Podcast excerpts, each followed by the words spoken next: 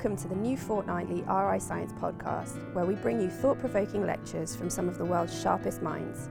This week, space law and politics expert Jill Stewart introduces NASA aerospace engineer Anita Sengupta, one of the leading engineers who developed the entry, descent, and landing system for Mars's Curiosity rover. Anita walks us through Curiosity's incredible journey to the surface of Mars and looks at the future of Mars exploration.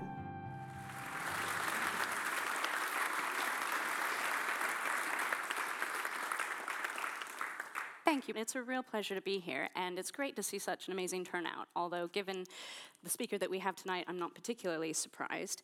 Um, so Dr. Anita Sengupta is an aerospace engineer. Um, she's research associate professor at um, University of Southern California, where she also did her master's and PhD. Um, she's currently project manager for the Cold Atom Laboratory, or CAL project, which is set to launch to the International Space Station in June uh, 2017 um, where it will be used to study quantum gases in the microgravity environment. I come from a political science background, so these hard science terms intimidate me sometimes, but it sounds amazing. Um, she was also lead system engineer of the team that developed the supersonic parachute system that landed Curiosity on Mars, and that's the topic of tonight's discussion is Curiosity and our future on Mars. So it's a real pleasure to introduce Dr. Sengupta. Thank you.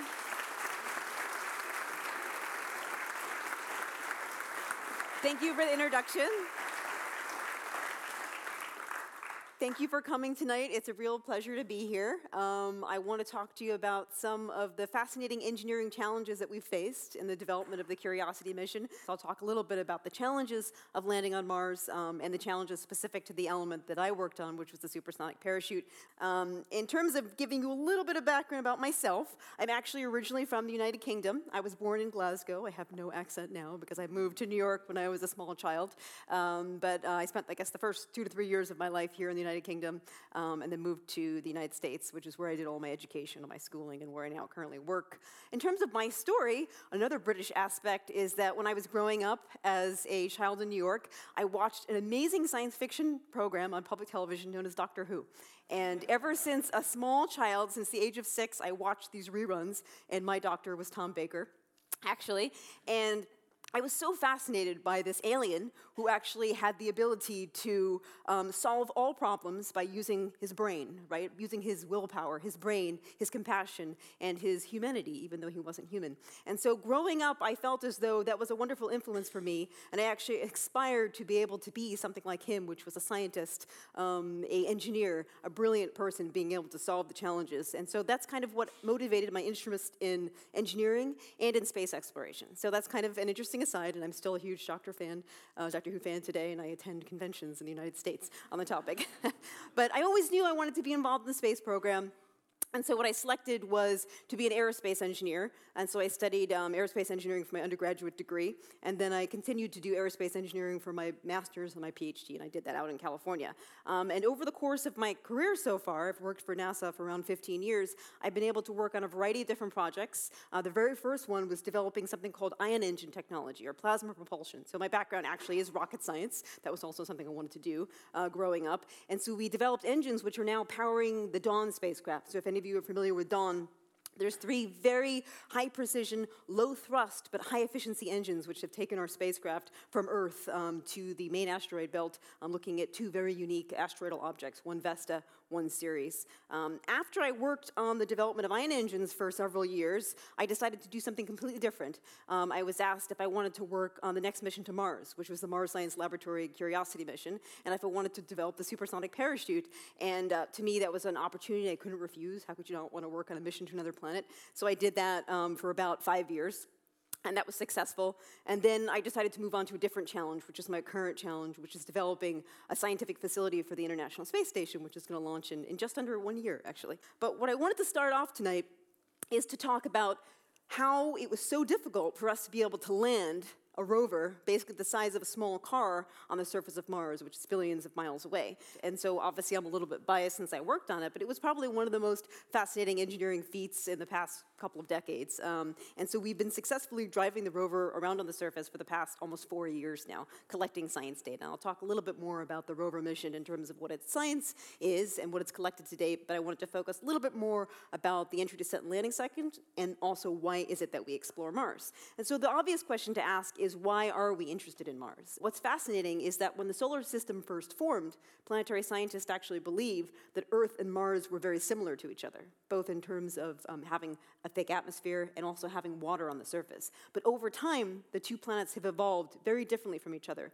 where Earth still has a very thick atmosphere, you know, almost three quarters covered in ocean, whereas Mars is very dry, dusty, a very thin atmosphere, and no appreciable water on the surface. And so the way we can understand how the planets evolve is actually by sending spacecraft there spacecraft to orbit around the planet, and then also spacecraft that deposit landers and rovers to explore and make scientific measurements of the surface. And so that's the reason why we explore Mars from a scientific purpose. But the second reason, of course, is that at some point in humanity's future, we're going to want to live on somewhere other than Earth. And Mars is actually a relatively nice place. So we want to be able to learn as much as we can relative to other places in the solar system. Um, but we want to be able to learn as much as we can about the planet from a scientific perspective so we can understand what the properties are on the surface, what the composition is like, can we possibly access water, what the radiation environment is like. But we also have to develop the engineering technologies to be able to land a human sized payload on the surface of the planet, as well as technologies to be able to survive on the surface of the planet. So, those are the two reasons why we explore Mars. Um, but first, I'll test some of your knowledge of as we one day live on Mars. So, who thinks that the day on Mars is shorter than the day on Earth by a show of hands. Longer? Slightly longer, yes, you're right. So it's a little bit longer. It's 24.6 hours, which means from a human circadian rhythms perspective, it wouldn't be that challenging to be able to acclimate yourself to a slightly longer day. And actually, our engineers at the Jet Propulsion Laboratory who operate the rover do just that. They're always shifting their time in terms of um, going from 24 to 24.6 hours in terms of what their operational shift is on the ground.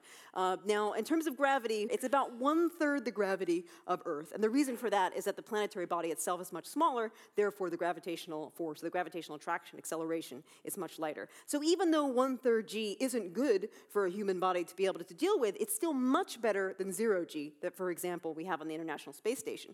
Now, from a temperature perspective, um, the temperature on Mars, although it is cold, especially in the nighttime, in the you know polar latitude regions, uh, in the wintertime, it actually does get relatively warm. Five degrees C is actually a very common California winter, for example. So from a temperature perspective, it's also much better to be on Mars than in the vacuum of space or on our moon. So, for these reasons, actually, it's not a bad planetary body to think of for future colonization of human beings, for example. Now, the big problem with Mars, of course, is that the atmosphere is very thin. It's only about 1% of what the atmosphere is here on the surface of the Earth, which means that if we do live there one day, we would have to be in a pressurized environment or pressurized suits for the surface of the planet.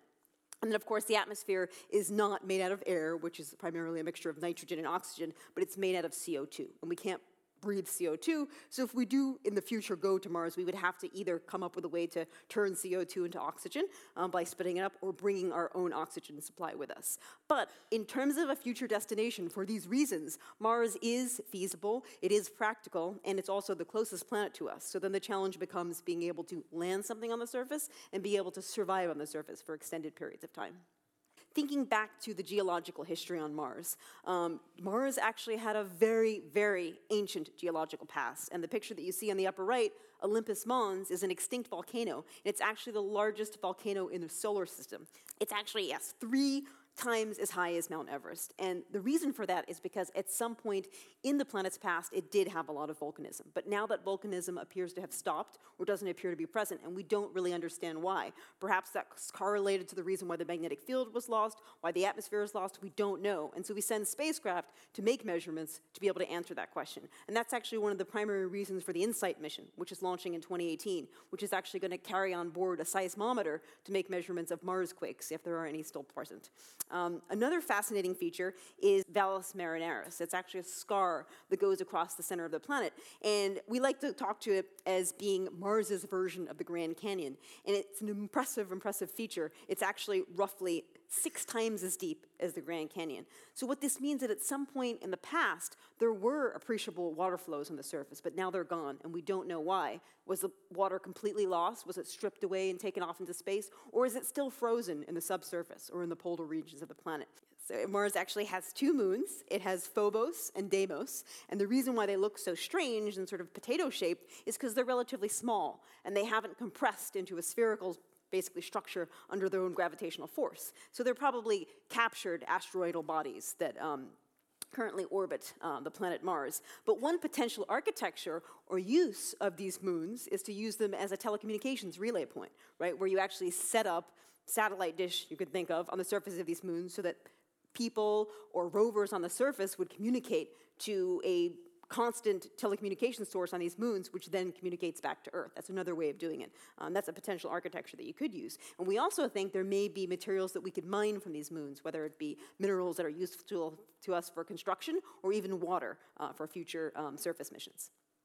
But another important scientific finding is related to water on Mars. So I kind of gave it away, but we have found water on Mars. As the Phoenix lander was coming into land, which was landed in the mid 2000s, its engines were pluming towards the ground, kicking up all the dust in the soil and exposing this white region beneath. And what this actually is is salt water ice. So it's like a brine. So we know that closer to the polar regions, there actually is a lot of frozen subsurface water, which is important because that means future human colonies could use it for drinking, washing, growing plants, that type of thing.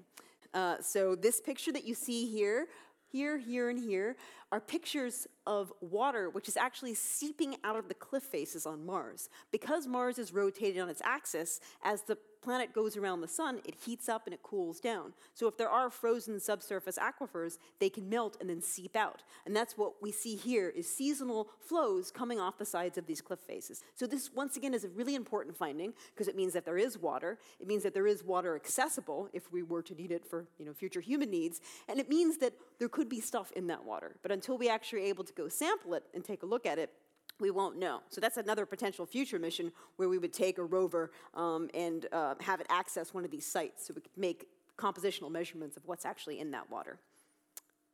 So the big challenge, however, um, for almost any mission that wants to land on another planet with an atmosphere is developing the technologies to be able to get yourself safely from exoatmospheric all the way down to the ground. And so landing on Mars actually has been a huge challenge. It's only been done seven times successfully to date.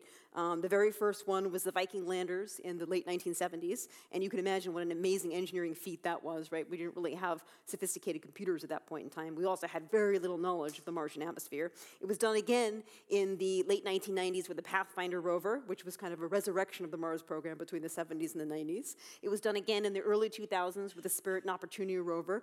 Opportunity rover is still driving, actually, to this very day. So that was an amazing engineering feat to have something that could last for so long. And the Phoenix lander, which was a landed platform as opposed to a rover. Curiosity in August of 2012. And then we have two missions coming up. There's the European ExoMars mission, which is actually launching in October of this year. So I hope you guys are all familiar with that landed technology. And then the InSight mission, which is going to land um, uh, to make measurements of Mars quakes in 2018. And then, of course, an interesting aside is that the Beagle mission um, although it was lost when it initially came in for its landing in the early 2000s, we later found it. So we did find evidence of where it landed on the surface. It means that their entry, descent, and landing technology suite did actually work. Just unfortunately, I think the solar panels weren't able to deploy and it wasn't able to communicate, so it, they weren't able to do science with it. But that was an important finding for the European Space Agency that that was successful. So in all engineering feats, we tend to build on our prior experiences, which are called our lessons learned, and we turn to uh, improve our technologies from mission to the next mission to the next mission mission. And so what you can see here is the very first rover, which was the Sojourner rover, which was about the size of a Tonka truck, uh, which is a, a, child's toy. Uh, and then we moved to a slightly larger version, which I would say was the size of a lawnmower, um, which was the Spirit and Opportunity rover. And then most recently, we moved to the size of something the size of a golf cart or a small car. So as we increase the size of the rover, we increase the capability and the size of the scientific payload, and we increase our ability to drive over more difficult terrain, which may be more interesting from a science perspective. So, what is the purpose of the Mars Science Laboratory mission? What is the purpose of the Curiosity rover? So, it's actually to assess prior past, uh, present habitability of the surface. So it doesn't actually look for life, but does it, it looks for whether or not the building blocks of life, the environment for life, either existed in the past or currently exist on the surface of Mars. And we do that by making several scientific measurements, which I'll talk about a little bit more.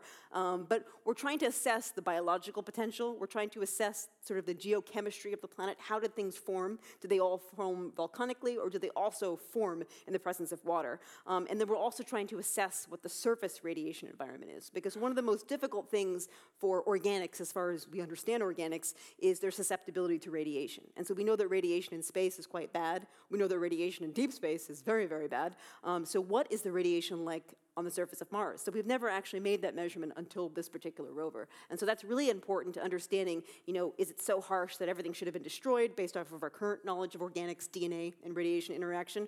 Or is it not so bad that, number one, maybe things can survive there? And also, how much shielding do we have to bring with us to be able to support people living on the surface of the planet? So, um, so then the next question becomes, so you're going to send this rover, where are you going to send it? You have to actually pick a landing site. And the way you pick a landing site is a combination of can I actually land there and where do I want to land? And so what we do is we work with the science community the Mars atmospheric science community and the Mars geological science community. And they hash it around. They've argued for probably about two to three years as to the best site to go to. And they finally down selected on Gale Crater. And the reason why they selected Gale Crater is because they believe, at least from orbital images of it, that it probably was the site of an ancient water body, whether it be a dried up lake bed, a dried up um, you know, riverbed, but they actually thought that. And where better to look for evidence of past life than in the base of a water body where sedimentary rock layers would form and, and you would see the history over time. Our challenge then was to ensure that the engineering system could land there accurately.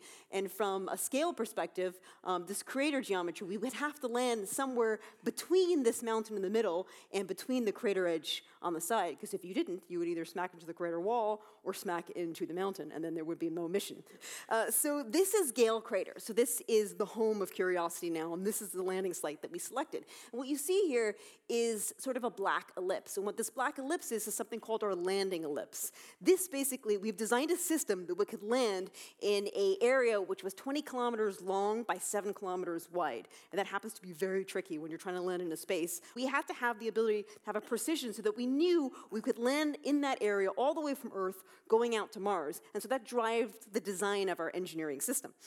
Because um, if you didn't, um, you have Mount Sharp here, which would be game over, and you have the edge of the crater wall here, which would also be game over. But because of the uncertainties in the atmosphere, because of the uncertainties in a whole variety of engineering parameters, you can only get yourself, you can't get yourself to a pinpoint location. You can only get yourself to this kind of ellipsoid location. The landing ellipse size for the 1976 Viking mission, 174 miles we had to go from 174 miles all the way down to 12 miles. Apologies for going between English and metric units. So that's where the challenge was, was improving the accuracy of our landing system. Um, landing up through a planetary atmosphere utilizes the atmosphere to produce aerodynamic drag. So you come in at 13,000 miles an hour, you decelerate roughly from 13,000 miles an hour to around 1,000 miles an hour on a heat shield. You then decelerate from 1,000 miles an hour to around 250 miles an hour on a parachute. Uh, then you actually can't go any slower on the parachute. You've hit terminal velocity. And so at that point, you actually cut the parachute away. And then you descend the rest of the way, slowing yourself down using retro rockets firing towards the ground. That's the way you dissipate the energy. And we had a total of eight retro rockets actually going towards the ground. When we were around um, 60 feet above the surface, we started to lower the rover on a tether. This is called the sky crane maneuver. And uh, we can talk about the, might be good for a question and answer session if you want to know why we chose to do certain things that we did. But we primarily do it to increase the distance between those retro rockets and uh, the surface of Mars because they end up kicking up a lot of dust and sand. It also allows the rover to be the landed platform. So instead of carrying an airbag, which you have to carry all the way down to the surface, you just touch down on your wheels and you're ready to go. So what makes Mars actually nice from a landing perspective is that you don't have to carry as much propellant with you because you can actually use the atmosphere to slow you down. So anyone has put their arm out the side of their car when you're going down a motorway and you feel the force on your arm, that's aerodynamic drag. So we use that principle to slow ourselves down to take out roughly 99% of the energy coming in. The rest does have to be taken out using retro rockets, but the atmosphere does help you in that sense. The problem, however, is that you know when you rub your hands together, they get very warm. You, they get warm because of friction. We also experience friction with the atmosphere, and that friction with the atmosphere would make anything burn up. So we use a technology called a heat shield to absorb that energy, so the rover inside of it doesn't heat up and doesn't get damaged. So that's the traditional architecture between how you land in a planetary atmosphere. And, and through all this, we have to manage our speed, manage our location, uh, manage our altitude, and we have to know that. And we don't fly this back um, from Earth because the time delay between Earth and Mars is roughly 14 minutes in the worst case scenario. So this is all done autonomously by the spacecraft um, by having knowledge of what the atmospheric properties are and then making measurements using an accelerometer to tell us tell, tell them tell it basically what its velocity is and then going through a sequence associated with that. And so this is the overall architecture, and it's broken up into different phases. And so I'll talk a little bit more about the parachute phase, just because you know that's what I worked on uh, for several years. Um, so what is a parachute, and why do we parachute uh, use parachutes on Mars? So what a parachute is is basically a textile device, and so it weighs almost nothing. It occupies almost no space, yet it generates a lot of aerodynamic drag. And so the parachute that we used for MSL was 21 and a half meters in diameter. So that's 60 feet in diameter. It's huge. And the reason why the parachute has to be so big is because the atmosphere is so thin, which means a bigger drag area so that you can slow yourself down. Um, and the reason why we like a lightweight device is because when you go into space, you usually don't have a lot of mass available to you, right? You're, otherwise, more, more mass, more propellant. So you want something which is as, light as possible. Um, and, uh, and we use modern materials which allow things to be incredibly strong uh, versus uh, you know more ancient materials. Like if you had a metal parachute or something, you wouldn't get much benefit from it. So that's what it is. And then also because it's so thin, you can pack it into really tiny spaces. And so when we pack these parachutes, they actually approach the density of wood. So it gives you an idea of how tightly we can pack them, how little space they actually occupy in the vehicle. Yet when they open up, they open up to fill a room probably about six times the size of this. So this is a scaled version of a parachute. This isn't the full-size version for MSL, but it does have a very similar design. And then what you also note here is that there's an opening here. So this is called a gap. This region at the top here is called the disc, and this is called the band. And so the reason why we have a very specific parachute design is because of the aerodynamic environment that we found ourselves in. It's actually a supersonic aerodynamic environment, and it gets really unstable. And the way you control control sort of the stability and the flow is by having this gap here, which kind of allows the, the atmosphere to flow through it so it doesn't collapse too much. So the other thing um, that is important is by having really strong materials. And so one of the strongest materials uh, in terms of lightweight materials that we know about is Kevlar. So Kevlar is a very special material. It's a polyaramid fiber, um, and it has an incredibly strong strength to weight ratio. And of course, Kevlar is the same material which is used in bulletproof vests. So that gives you an idea of how strong it is. But this is more in a textile sense, so that you can sew it and you can work with it. So then the question becomes, well, how do I design the parachute and test the parachute to make sure that it's survives on Mars before I get there. And we actually do a lot of testing. That was one of the reasons why I took the job, because I love testing out in the field. And this was um, our very first successful test of the MSL parachute. We actually put it um, on a helicopter. We take it up to around 3,000 feet altitude, and then we deploy it. And this allows you to match the same load that the parachute sees in an Earth-based test than it, as it would see in a Mars environment. The difference, however, is that the atmospheric pressure and density on Earth is much higher, which means that you don't have to take it up to as high an altitude. On Mars, the atmospheric density is much lower, so you end up having to have it go faster to match the same aerodynamic load. Um, but the real challenge is that parachutes on Mars behave very differently. And the reason for that is that they deploy in a supersonic, uh, low density environment. So you see how it collapses and inflates and collapses and inflates. It actually starts to get a tear in it. So this is an example of a test that was done um, probably in the 1970s, I think it was. Um, and they were able to take this parachute up to around 150,000 feet altitude on Earth, attach a rocket to it to get it up to Mach 2, and then deploy it to be able to experience the exact same conditions that it would see on Earth as on Mars. It happens to be very expensive to do these kinds of tests, so we weren't able to do that uh, for MSL. So the space program budgets have gone down over the years. so what that means is that we can't just test everything how we would like to test it. We end up having to come up with much smarter, more cost-efficient ways of doing it. So what we decided to do was use our knowledge of fundamental physics, aerodynamics, and computer simulations to be able to understand how is this parachute going to perform on Mars? Um, how are we going to make sure that it's strong enough? And so we first started off with a computer simulation. But when you do a computer simulation, the simulation is only as good as if it's correct, right? And so just by doing a simulation isn't enough. You have to validate your simulation. So what we did to validate the simulation is by building little subscale parachutes. This size parachute is roughly 3% of the size of the full-scale parachute. So if you build an identical model in terms of geometric shape, you should get similar aerodynamic performance. You can then put this model parachute in a wind tunnel at the appropriate conditions, there's actually wind tunnels where you control the density, where you can control the pressure, where you control the atmosphere, you control the speed. And so what we did was we built little subscale parachutes, put them in the correct aerodynamic environment, see how they behaved, made measurements of them in terms of the total load on them, and then compared it to simulations to validate the simulations. And so even though we did full-scale tests to do structural testing, we also did little subscale test to verify how it would actually perform in that difficult, dangerous um, supersonic environment. And we were successful, and of course we did land on Mars, so it did work.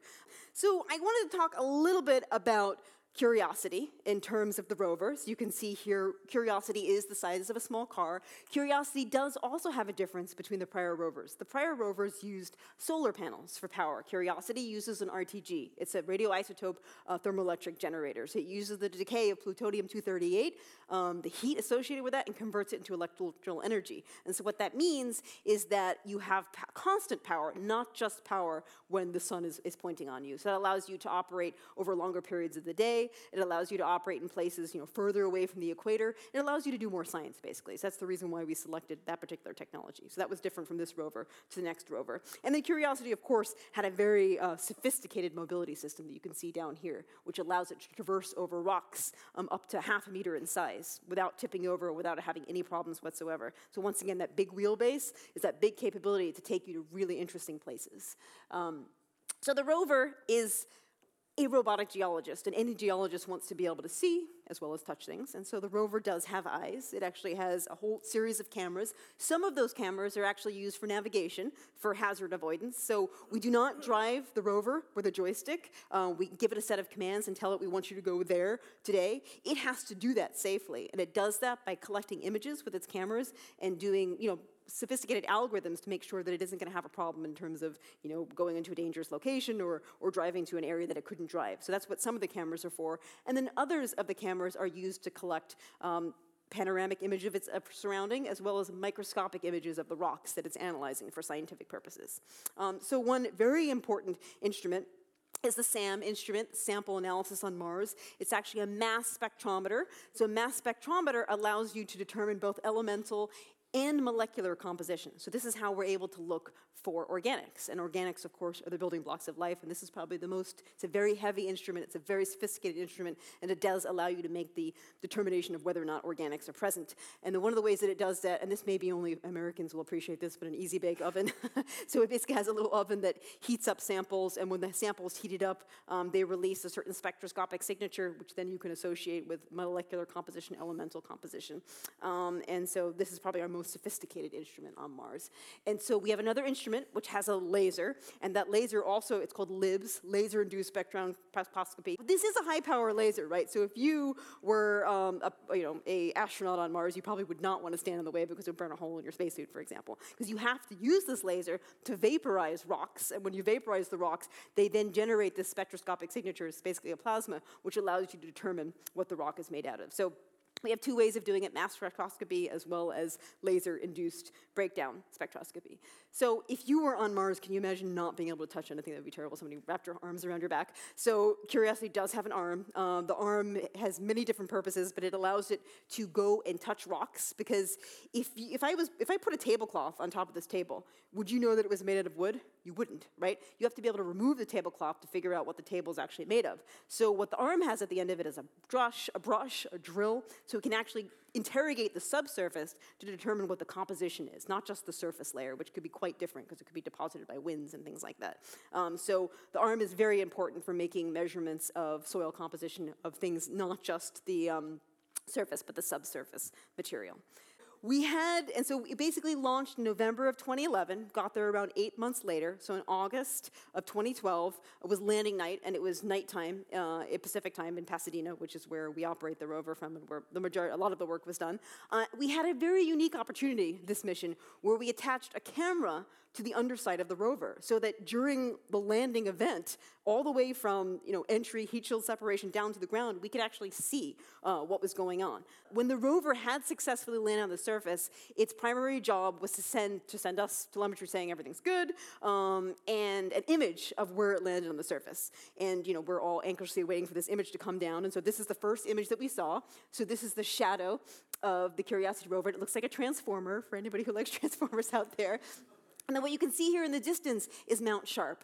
And so it's pretty amazing, right? So it's hurled its way all the way from Earth to Mars and safely landed on the surface of the planet. So you can imagine we were all ecstatic that this happened and it went off as planned. Um, we landed where we wanted to land, and uh, then we started our traverse towards the final location, making science measurements along the way. But as you can imagine, after landing that, we had a wonderful party. Um, I think we were all out until 6 o'clock the next morning. Um, and uh, we were dancing and singing and stuff like that.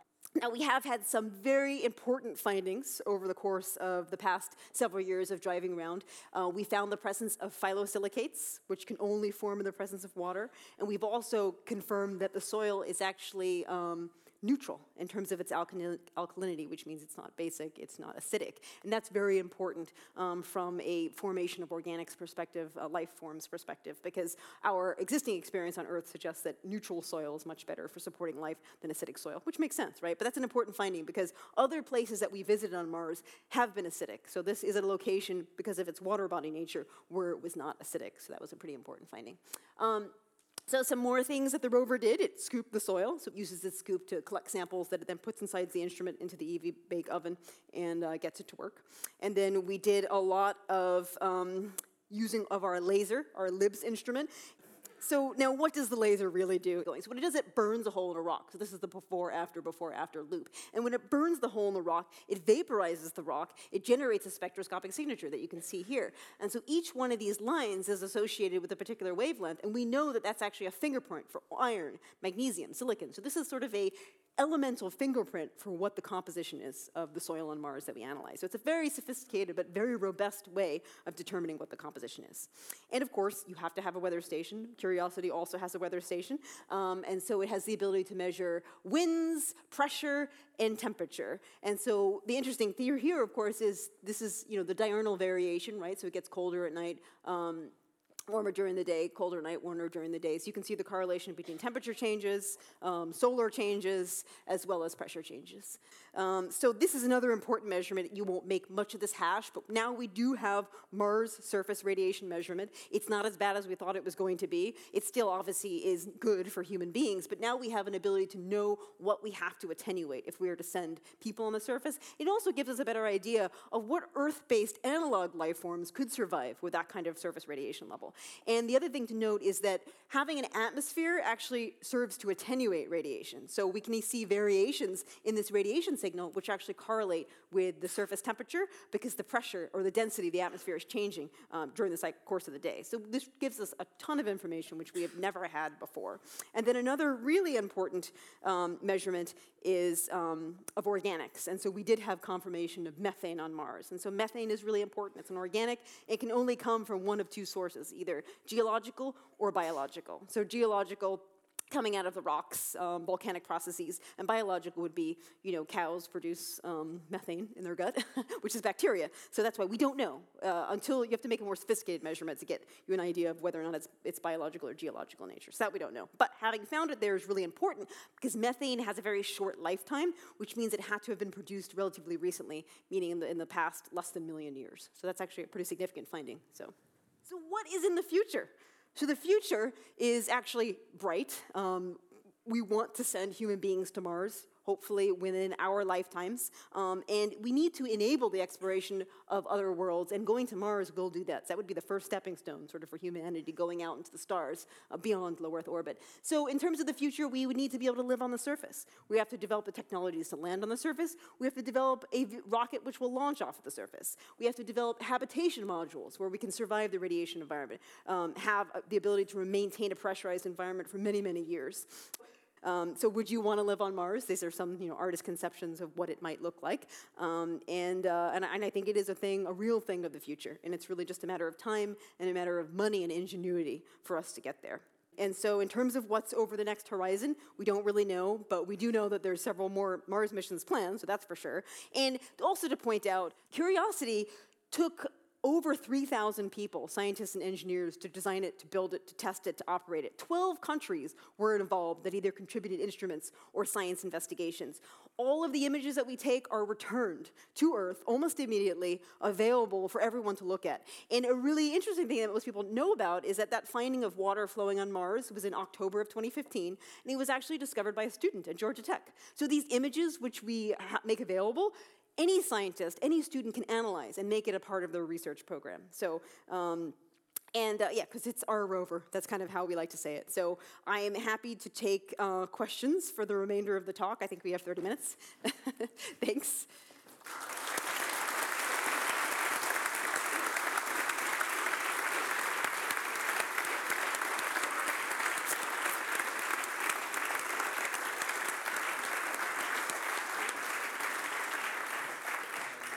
Thank you very much. Um, so we're going to have some roving mics. I'm sure we might be able to hear you, but would you please wait for the mic if you do have a question? It's for recording purposes so that it's, it's on the tape.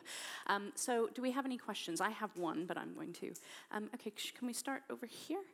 And while the mic is coming to you, I'm going to take advantage of my role as, as chair and ask you a question. So, of course, I come at this from a politics and law perspective, outer space law. And I love that you ended with who we are. I wonder as a scientist working on the ground, how you feel about other entities that are starting to express interest in Mars. So, for example, the United Arab Emirates, um, China, also non governmental organizations like Mars One. Do you guys see them as potential collaborators or as rivals or? So certainly the planet is not for anyone's taking, right? It, it's, a, it, it's for everyone. So in that sense, um, I think the only way that we're going to be able to get humans to Mars is to do it as sort of a global endeavor, for sure. Both from a technology perspective, from a funding perspective, from a, po- a political will perspective. It's going to have to be kind of a universal endeavor. So the fact that more people are getting involved, I think, is a great thing. So, great. You, you mentioned that it's that the power source um, on Curiosity is radiation based, which is, is, is a is an advantage over um, spirit and opportunity. But what do you think about the ethics of bringing a, um, of bringing a um, highly radioactive source with a, um, an enormous half life onto a planet that has not yet been conclusively dis- where life um, has not conclusively been disproved?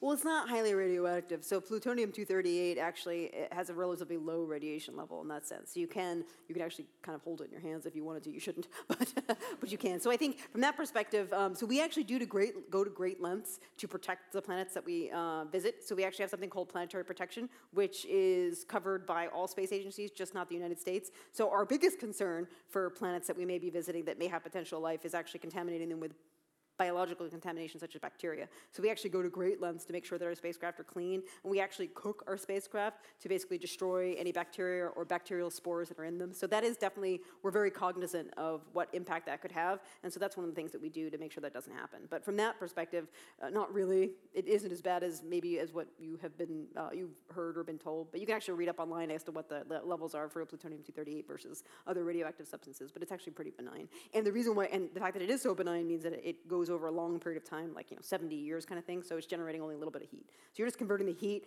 into electricity by using a thermocouple, using the thermo thermionic effect. But everyone has their own opinions. That's my opinion. Good point, though. Um, and come to this gentleman here. While the mic's coming over, uh, just out of curiosity, this is not a very nice question, but do you have any sense of when you think there would be a manned mission oh, on the cards. So that's interesting. So I was just at a I was just at a workshop this week where that was discussed, and so the timeline is for.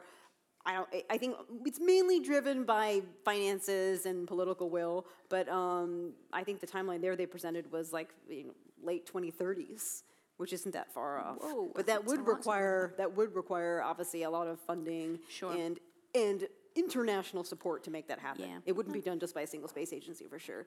Um, but from a technology perspective, we still have a little ways to go. So that technology has to be developed first, yeah. Uh, which is an extension of what we've already done. But it is more difficult because I guess one thing I didn't say is that so when you're coming in um, to land initially, when you're coming in at hypersonic speeds, we actually used, and I did bring it here, I just forgot to mention it. So even though this ugly looking shape doesn't look like it would generate lift, it actually does generate some lift if you keep it at an angle of attack. So what was unique about the MSL mission is that we did have it at an angle of attack, so it had a lift to drag ratio, and that we had thrusters on the outside that were used to rotate uh, the craft and then uh, modulate its bank angle. So we were actually flying down like this as a means of increasing our downrange distance and as a means of actually reducing the total load that the vehicle would see from a mechanical perspective. So that's why I have my analogy of an airplane here. And so for a human uh, entry, you would actually use like a lifting body trajectory like this. And it would even be better than this one. So you'd have more lift to drag. And so that's a technology which we started with this mission, but we need to increase even further to be able to increase the landed mass. So for order of magnitude reference, you know, our our entry mass is like 3,000 kilograms, a human mission to Mars is an order of magnitude higher than that. And it requires a larger space because you're not just carrying a rover, you're carrying people. So that's also another challenge that has to be developed. We're going to go over here. Uh, two, two questions for you. Um, as an aerospace engineer, what do you think the prospect would be of using aeroplanes or airships in the Martian atmosphere? And the other one is we've these things by Buzz Aldrin, where he's thinking of people of my generation going on a one way trip to Mars with no prospect of coming back. I don't see the gentleman. I, uh, oh, I'm sorry. um, okay, so the first one was airplanes on Mars. Um, and so we actually are planning a helicopter demo for the Mars 2020 mission. So that's actually something that we are planning to do. So that's not quite an airplane, but it's kind of a, you know, it's kind of like an airplane. So um, it, it certainly is a thing that you can do. It would be a nice thing, like after you landed, you would have a little airplane that can go and, and do reconnaissance things and things like that. So that's what this helicopter is, and it's called, um, oh my gosh, uh, Leonardo is the name of it. So it's going to be a payload on board the Mars 2020 rover. So it can definitely be done. Um, yes, the atmosphere is said, yes, you have to have a big wingspan, but it can't weigh that much. Um, and then I think the uh, second thing was another thing you could actually do, which is in an airplane, but you could use like a, a, guided parafoil, which is more of a lifting parachute type thing, as a means of getting you more precise landing. So that's something that's definitely being studied. One-way trip, I don't think. I think that's more of a um, catchy thing to make it sound like super risky, but we wouldn't do that. It just doesn't make any sense. So from a technology challenge, so my very my very first job, my initial background was actually in the development of launch vehicles and propulsion systems for launch vehicles. So my personal opinion, as a aerospace engineer with a propulsion background, is the the technical complexity of a launch vehicle on Mars is actually far, far lower than a, um, a reentry vehicle on Mars. And the reason for that is because um, you, you're using the atmosphere to slow yourself down. So you have all these bizarre aerodynamic effects that you have to take into account. You have the aerothermal heating, which you have to take into account. For a launch vehicle going through the atmosphere, you're dealing with one third the gravity compared to an Earth based launch vehicle. Um, you're dealing with much lower drag compared to an Earth based launch vehicle. So that's actually a much easier technology to develop. So I take issue with the premise that that's something we'd even do because we know we can actually do that relatively easily compared to the other things that we have to do. So, but that's my opinion because that's my background. I've, I've asked this question as well, and I've, I've been told that governments would really not go one way because of the care of duty and that sort of thing. But when you have these organizations like Mars One, I think there's interesting ethical questions about what regulation we have over them and what they could sort of get away with. Um, do we have a microphone up? Can I go up to the lady in the blue sweater and then I'll come down to this gentleman here? Uh, hi. In the Martian, obviously, there's the massive sandstorm that causes them to abort the mission. Is that something you could plan for during your EDL sequence, or was that something that would just cancel the mission? So that was a flaw in the movie. Oh, okay. So yes, you actually do get high winds on the surface, but the density is super low, so you don't get the aerodynamic force that they showed. So that, that was, it was the premise of the movie, which I, I think the author would admit that, you know, he didn't get it he had to have some reason to have things go wrong, and that was one of them. So that's what that is. So you, you, do, we do know what the winds are. They are really strong. They can get up to 50 meters per second, but it's at 1% the density. So it's not that big of a deal. So it gets dropped down because of that. So not really, you don't have to worry about that too much. But you could also have a more stable platform. And you would design it for your worst case scenario for sure. Um, and then, so they actually, since you brought this topic, I'll say it. So my big issue with The Martian, the premise of The Martian, was this is a really dumb one, but I, I just got annoyed with it in the first couple pages. I love the book, don't get me wrong. Thought it was a great book was that the fact that they would have no redundancy in their telecommunication system. That's ludicrous. so they had the one dish, it's gone, we're toast. That would not happen. So our little rover has a low gain antenna, two low gain antennas, and a medium gain antenna. It has the ability to communicate with orbiting assets and direct to Earth. So that's the reason why that premise, I think, was flawed. But it was the premise of the movie, so that's why they did it. so an issue on Mars for any? Um, not, not in that sense. So it, this, is, it, this is an interesting aside, which is that the dust storms at altitude actually do affect um, the density profile on Mars. So we choose to not usually go in during dust storm season because it adds more variability to the density profile. If you don't know what your density profile is, you don't really know how you're going to perform. Your landing ellipse is going to get bigger. So if you can avoid the dust storm season, you would. And then the other thing that you could think about is that if you have dust particles, it could, we don't know actually, like maybe they would interact with the heat shield material and uh, potentially cause some havoc. Um, but, but we have typically avoided going during dust season because of the variability in the atmospheric properties. Oh, and I would say that the rovers, which have had solar panels, unfortunately, that has deposit on the top of them, which then means their power over time decreases. Hello. Good question. Sorry. Hi. Um, I'm an aerospace engineer too, and uh, I actually work on high altitude drones. I was wondering why would you use a helicopter versus a fixed wing aircraft? Uh, and number two, what do you think about SpaceX's prospects of landing on Mars by 2025?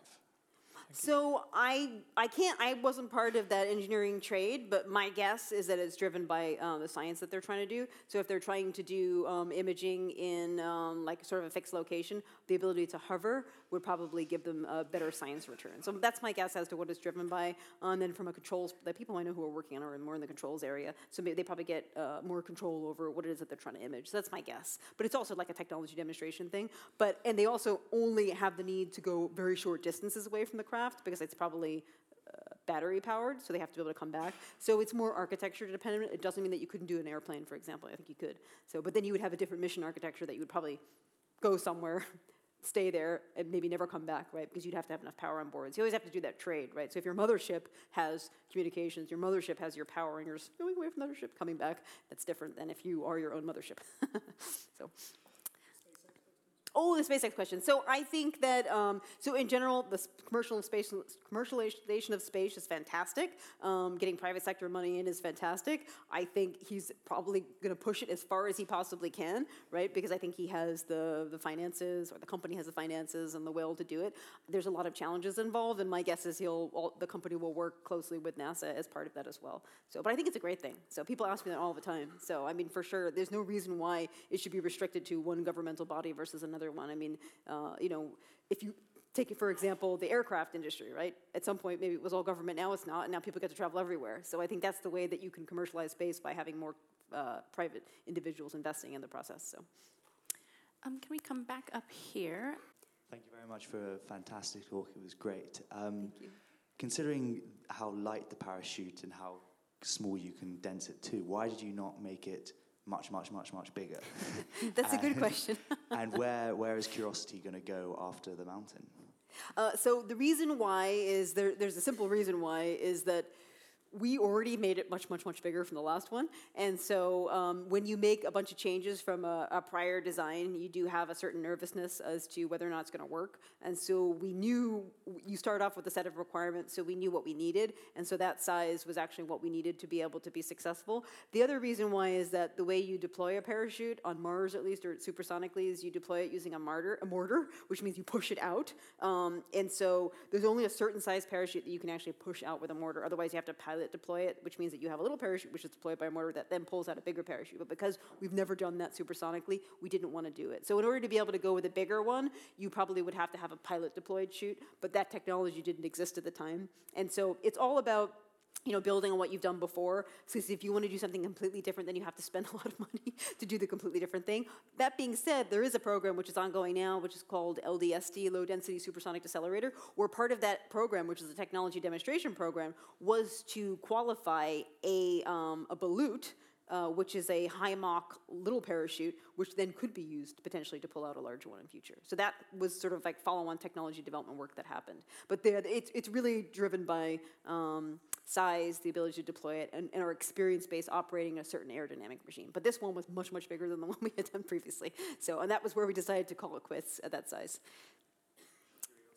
Oh, what was about Curiosity? What it's do, where it's going to go to next? Um, I mean, I think it has so much to explore, right? It's only just started exploring sort of the, the reaches of Mount Sharp, so it's just going to keep on exploring that region. So I don't think it needs. It's not going to leave the crater because it can't leave the crater because it can't get out from the crater. So it'll probably just explore more regions there, and will go for as long as it can. Because as long as it's surviving, and as long as it's able to collect the science data, it just collects more and more science data. And each location that it moves to, it sees something very different, and so the science data that comes as a result of that is also completely new. So even Opportunity, who's been driving around since whatever 2003, I mean, it's still going, right? And so it hasn't run out of things to see in its location. So I think there there is far more science locations for it to see than, than it will last, given, given where it is. Hopefully, it'll outlast its sell by date. But do, do you guys have an estimate of how when? Well, you so our our mission life was only two years, so it's already exceeded that. okay, So. okay, incredible. Hello. Um, the like early on, you had these like bouncy balls, didn't you? Where they came down and they bounced like 27 times or something before they actually came to rest. Now you've got this sky crane thing. Have you got any other wacky ideas for like, landing on the surface of Mars? That are Um, wackier than the sky crane. And um, like, if you were going to send humans there, what method would you use? Because obviously you can't decelerate too quickly, because then they would pass out because of the G's. So, what do you think? So, um, so in terms of the okay, so the, the wacky thing that we did before was um, airbags, and so it did bounce around. And the reason why we picked that is because it was actually a pretty robust way of doing things because you didn't really care about what your orientation was. The shock was absorbed by the airbags, um, so it was a good way of doing things. But airbags actually also have a technology limit. So the mass that MSL was was too high for existing airbag technology. So then we're like, do we develop new airbags or do we something different? Now the disadvantage of airbags is that you have to carry that mass with you all the way to the ground. You end up bouncing around all over the place, which gives you more uncertainty on where you're going to end up. Then you have to come out of the airbag. You don't know what your orientation is going to be, so then you have to have a mechanism which writes yourself to the orientation you want to be. All of that takes away mass from the science payload and puts it just on this landing system. So the Sky Crane landing system was actually more mass efficient, which means that you carry less mass to do your landing, more mass to do science. That's the reason why it's better. It's more complicated, which means it has more potential failure modes, which means you have to test and understand. But that was kind of the reason why we picked it. The other reason why we picked it in terms of going propulsively all the way to the surface was to increase the distance between those rocket engines were. Because if you take a your garden hose and you fire it into a sandbox, what happens?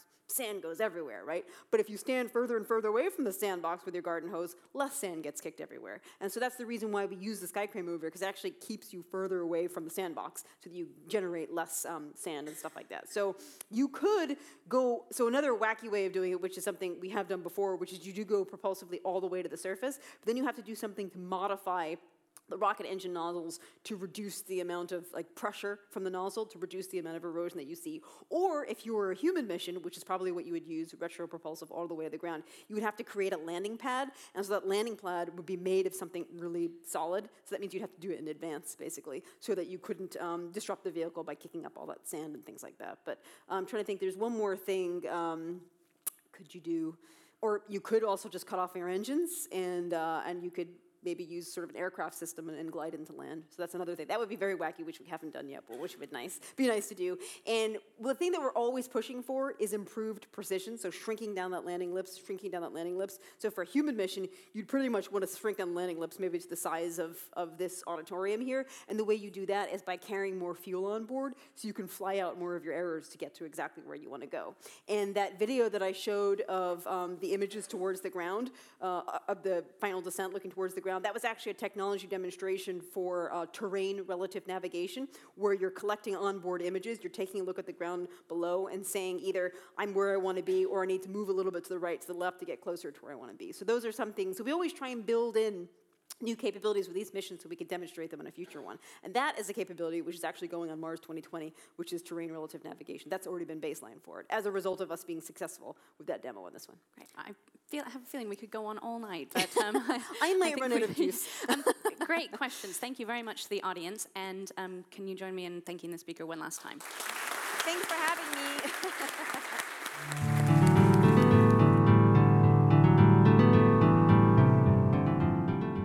Thanks for listening. Next time, Adam Kucharski uses mathematics to take the luck out of gambling.